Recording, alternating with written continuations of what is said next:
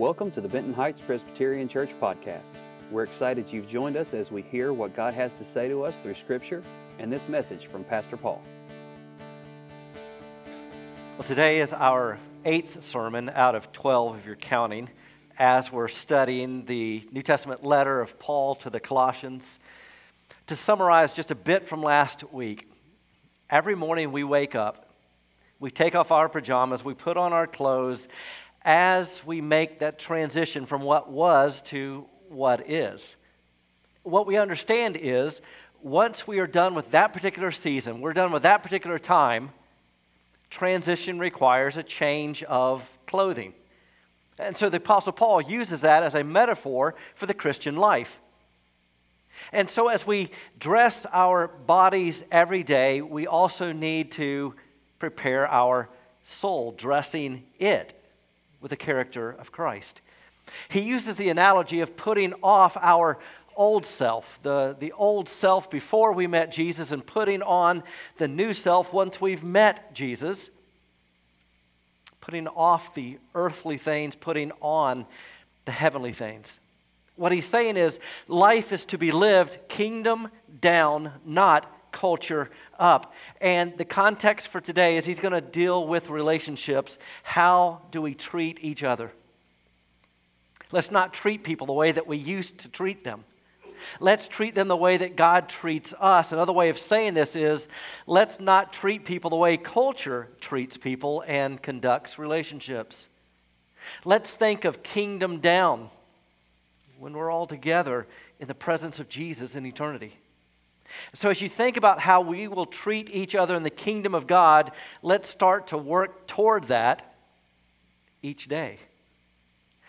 So, the first thing Paul's wanting to establish with us in this passage this morning, he's wanting to establish our identity. And you need to know this your identity is not achieved by you, it is received by you. If your identity is achieved by you, then you have to earn it. You have to perform. Which means that if you do very well, you get prideful. If you fail, you're miserable, depressed. So let's be clear your identity is not established by your activity. Your identity is established by God, and when you receive that identity, that informs and directs your life. So you need to know who you are. So Paul at chapter 3 of Colossians in verse 12 says, Therefore, as God's chosen people, holy and dearly loved. So let's pause here a second and, and unpack this. First of all, you are chosen. How many of you feel like you weren't chosen on a team in elementary school and that kind of continues into adulthood? Or, or maybe you feel like you were chosen for bad things. Hey, you are chosen for unemployment. Hey, you are chosen to not have hair, except right here. However, God is one who chooses us for good things. Some of us have been rejected by people in authority, sometimes even within our own families. And you long for someone to choose you, to adopt you, as it were. Well, when you become a Christian, God does that for you. God chooses you. You get the family name Christian, and Jesus becomes your big brother, and the rest of us becomes your crazy extended family. You're chosen. It's not that you've earned it, it's not that you can lose it.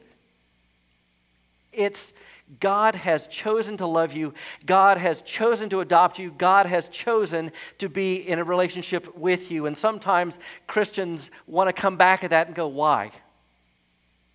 Who am I that God would choose me? The answer I don't know. Don't try to figure it out, just try to live it out. You are chosen. The second word he uses is holy. Now, how many of you don't have that on your LinkedIn page right now? Holy. What does that mean? It means set apart. And it's connected to chosen. As God has chosen you, you are holy. You are set apart. You are sacred, significant, valued, treasured, important. Some of you have never heard that about yourself. The opposite of holy is profane. It's taking something that is sacred and making it something common, taking something special and making it ordinary.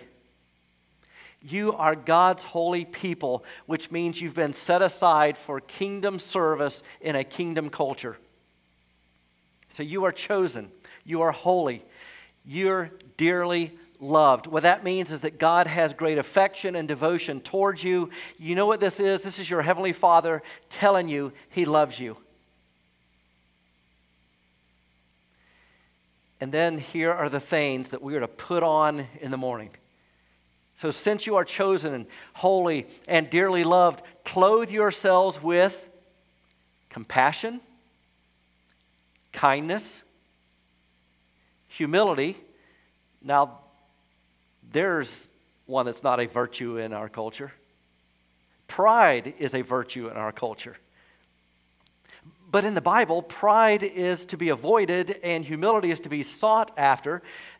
Remember, this is kingdom down, not culture up. And our great example for this is Jesus. Was he prideful or was he humble? He was humble. The Bible says that he came not to be served, but to serve. The Bible says in Philippians 2 that he set aside all of his rights and became humble. So, this is about us not being me centered, not jockeying for position, not needing to stand out, because you just may be standing in the way of someone seeing Jesus. Compassion, kindness, humility, gentleness, and patience each one of us should flag one of these five and say, okay, that one needs some work. How many of you, patience is an issue? Especially when you're behind the wheel of a car and the person in front of you isn't doing what you want them to do. So clothe yourselves with all these necessary things so that we can bear with each other. This is allowing our relationship to continue despite our differences, sometimes even over issues. So, this is about having healthy relationships, and the Bible is all about healthy relationships. Now, someone might come back at this and ask, Do you mean that issues aren't important? Issues matter. Issues, many issues are important. But relationships are most important you see, if the issue is more important than the relationship, then all of the relationships will just blow up every time any issue comes into existence. To this point, Paul has said who you are as a child of God, how you conduct yourself as a child of God. Every morning, as you prepare your body physically, you need to prepare your soul spiritually so that you can live relationally. And he then is going to talk about four marks of Christian maturity forgiveness, love, dealing with differences, and kingdom values. So bear with each other and forgive one another. If any of you has a grievance against someone, forgive as the Lord forgave you. Have you ever had a grievance against someone? Are you married? Have you ever had a complaint? When there is a conflict, when there is an issue, how do you respond to it? And this is going to be true among friends and coworkers, eh, family, spouse, your kids, all relationships. A grievance occurs. A hard time comes, some kind of friction comes, something is failing. What do you do? You start by forgiving each other. And here's the real caveat as the Lord has forgiven you. Here's what Paul is saying when someone has annoyed you, frustrated you, offended you, the first thing you need to remember are all the things that you've been forgiven of. I have to constantly remind myself that I'll never have to forgive anyone of anything more than I've already been forgiven. Again, this is kingdom down, not culture up. So this is supernatural. This isn't natural. But it goes like this before thinking about all of their wrongdoing, you got to think about all your wrongdoing. So you pause and you say, Lord, here are the sins that I've committed, and Lord, what you chose to do is forgive me. You see, that's the mission of Jesus. He's lived the life that we could not live, died the death that we should have died, and paid the penalty for our sins. So, forgiveness is the canceling of a debt. And here's what I want you to know you've been forgiven. If you belong to Jesus, you're forgiven. So don't let that burden stay on you. You're forgiven. You don't pay God back, Jesus paid God back. So, as forgiven people, we get to be forgiving people. Uh, let me give you one reason why you should forgive. Well, besides the fact that the Bible tells us to, that's okay, that's the main one. Let me add to that. A reason why we should forgive because it will free you. It will free you from bitterness and hurt and anger. Some of you have lived tormented lives because you can't stop thinking about what's been done to you. And what that means is that you're saying, I want God to treat me in a way that I'm not willing to treat them. And when that happens, it's near impossible for you to feel like your identity is chosen and holy and dearly loved. Your identity instead is connected to the hurt and, and the woundedness.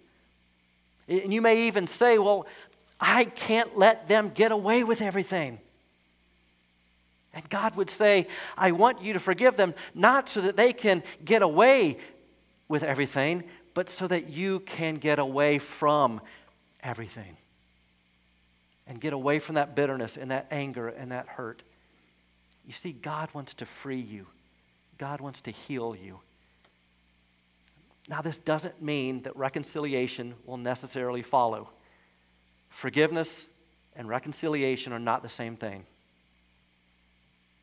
And then Paul continues. He says, And over all these virtues, put on love which binds them all together in perfect unity. Love is what you do, not just what you say.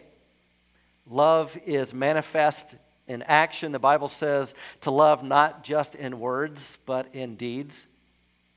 So let me say this when love is evident in a relationship, it allows that relationship to stop being one that we're using one another.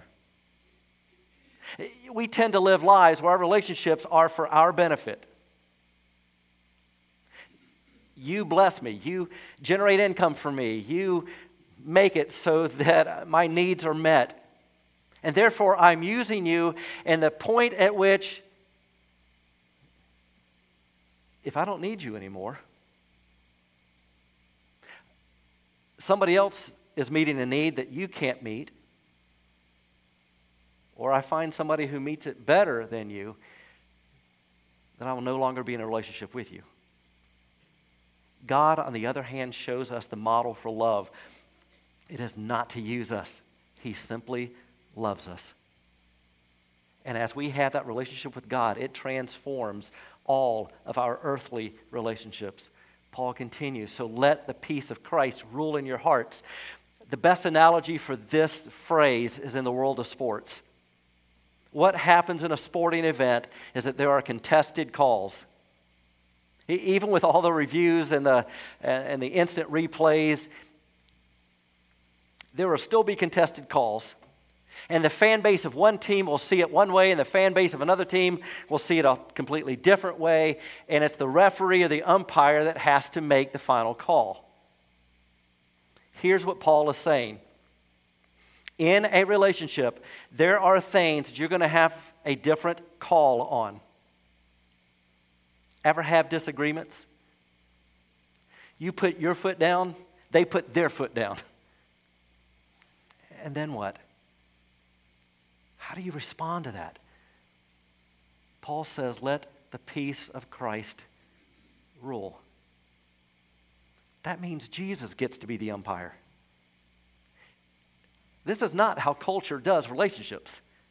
This is how the kingdom does relationships. This is us saying, okay, we disagree, but we're Christians. Jesus, come in and be our referee. How do you accomplish that? Through prayer. You pray with each other, you pray for each other. You go to Scripture because there, see what the Bible says. And sometimes you go to godly counsel, that that's sought after. These are the ways that we can deal with issues without the relationships being destroyed. Let the peace of Christ rule in your hearts, since as members of one body you are called to peace and be thankful. What he's saying is when you have a relational conflict, it's very easy to be a critic. Sometimes when we're fighting, we're arguing, we want to become archaeologists and dig up everything from the past. All of, all of our failures and, and flaws are excavated. And then what happens is we forget the reason that we're supposed to be thankful for them. He's saying, in the moment, for the sake of the relationship, let the peace of Christ rule in your hearts. Again, this is kingdom down thinking about relationships. The problem is we get emotional, we get hurt, we get fearful, and this is where we literally need to stop and say, Jesus, right now, I need to put on your character. Because if I can put on your character, then things are going to go much better. How do you learn all this? Where do you go to put all this in practice? Paul says in the church, and that's going to be the context of verses 16 and 17 that we'll see in just a second. It's church where we're supposed to learn how to do relationships. Because it's in church where we work on our relationship with God, and therefore we can work on our relationship with each other. It's church where the presence of God is with the people of God. It's where the kingdom of God comes to be among his people so that we can learn to be citizens of that kingdom and become more like our king. You see, the key is whatever or whomever we worship is what we become most like. So if we get together to worship Jesus, then guess what? we're going to become more like Jesus. And then we're able to put off that which we used to be and put on who we are in Christ. Paul says it this way Let the message of Christ dwell in you, dwell among you richly as you teach and admonish one another with all wisdom through psalms, hymns, and songs from the Spirit, singing to God with gratitude in your hearts you see, this is all about worship. And whatever you do, whether in word or deed, do it all in the name of the Lord Jesus, giving thanks to God the Father through Him. This is about worship and relationships. That verse 17 is used in 99% of the weddings that I perform as the charge to the couple at the end of that ceremony. Whatever you do in word or deed, do everything in the name of the Lord Jesus, giving thanks to God through him. You see, the kingdom is a kingdom of worship. It's a kingdom of celebration. It's a kingdom with a king, and we want to be like our king. We want to be near our king. We want to be with our king. The church then is the outpost of that kingdom. So when we get together, Scripture must play a significant role. He talks about the message of Christ. Let the message of Christ, let the teachings about Christ, let the good news, the gospel about Jesus Christ be what's taught. My job is to feed you. Your job is to take in nourishment and let it, over time, digest. Your body needs food your soul needs the Word of God. People become healthy if they're fed the Word of God. When you raise uh, someone from infancy, if you feed them nothing but, but garbage and junk, they grow unhealthy, and then all they crave is what's unhealthy. That's how the world operates. The world is full of lots of junk food teaching. in and out of the church. And sometimes people will say, well, that's not what the people want, but that's what the people need. And if we love them, we will feed them what is healthy. In addition to the Word of God, it's about relationships, getting to know one another as we practice loving one another. And it's about singing. Singing is what we will do in the kingdom of God. Singing because we celebrate our King. It's like cheering at the end of a sporting event because your team was victorious and you feel a part of it. So we're celebrating the, the great victory of our King Jesus, and so we do it through, king, through singing. And Paul says, when you sing, do it with gratitude in your hearts. And finally, we add serving. That's what verse 17 is all about. We serve in the midst of relationships. We live in a world where we exist to be served. But the kingdom is all about serving. And serving is one of the ways we mature.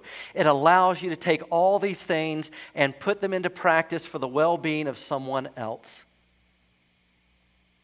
That's when you grow the most. When it's outside of you, you're impacting someone else. That's when the church grows the most. I don't mean just numerically. That's when we grow closer to God. That's when we grow as a body of Christ when we're not me centered and we're going outside of our fellowship. So we come here as the king's children and we ask for the kingdom to come and his will to be done. And we look at our relationship with him and we learn that we are forgiven, that we are loved, and we've got to celebrate as the praise team comes back and we get ready to do that very thing. We're going we're gonna sing, we're going to celebrate. That's, that's what we do in the kingdom of God. This is what we do as a family. Doesn't matter how great your voice is, we're not going to give you a microphone then. That's okay. It's about doing it to the King, it's about celebrating who He is. We'll also take up the offering. That's letting everyone know who our King is. It's not just about me, it's allowing Him to be used. Uh, sorry, it's allowing us to be used by Him. So that's what the offering is about.